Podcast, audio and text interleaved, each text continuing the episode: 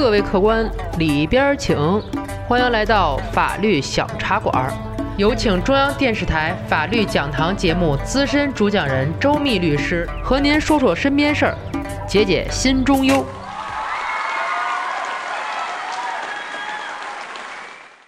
各位法律小茶馆的听友，你们好，我是周密律师。今天我跟大伙儿聊一个关于口头遗嘱的事儿。陈大哥的父亲因病刚刚去世，陈大哥呢正在悲痛之中。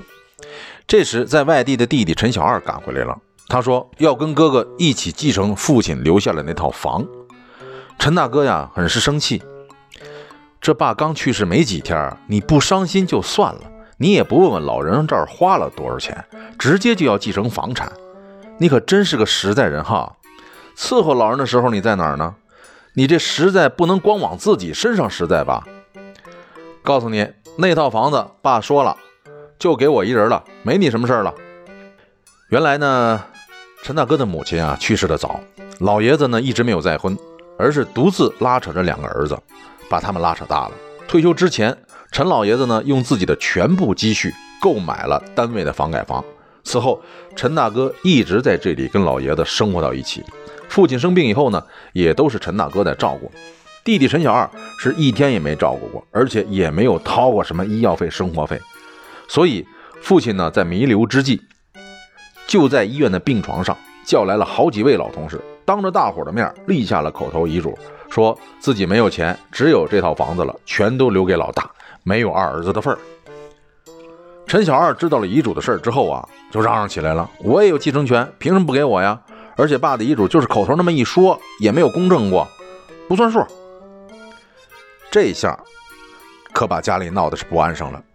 陈大哥呢是唉声叹气，不知道怎么办好，整天的发愁。这时父亲的老同事跟他说了：“小子，你弄不明白，你可以问明白人呐，光着急有什么用啊？这样，我推荐你一个地方。”就这么着。陈大哥的电话打到了法律小茶馆。那么，陈大哥父亲的口头遗嘱是否有效呢？嗯，我说说你听听。咱们继承法可规定了，立遗嘱人在危机的情况下是可以订立口头遗嘱的。口头遗嘱呢，应当有两个以上的见证人在场见证。当危机情况解除后，遗嘱人能够用书面或者录音形式立遗嘱的，他前面所立的那个口头遗嘱才无效。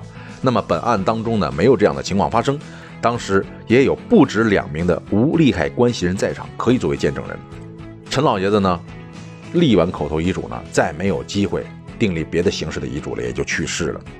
所以，陈老爷子的口头遗嘱是有效的，房子应当归属陈大哥。最后，在老爷子的老同事们的主持之下，陈大哥呢，还是补偿给了陈小二十五万块钱，不使兄弟过分伤感情。陈小二呢，也知道自己对父亲确实不如老大，所以说心里话也能接受这个结果。谁让咱对父亲确实不那么到位呢？要想继承遗产，看来只能靠下辈子努力了。这正是泱泱华夏孝为先，伺候老人莫等闲。人间真情有亲疏，遗产一分高下见。那么陈大哥家的口头遗嘱的事儿，咱们今儿就说到这儿。如果您生活当中有什么烦心事儿、麻烦事儿，尽管来找我，我在法律小茶馆等着您。感谢周密律师的精彩评说，欢迎大家添加订阅法律小茶馆，给我们私信留言，聊一聊您身边的故事。今天的节目就到这里，回见了您嘞。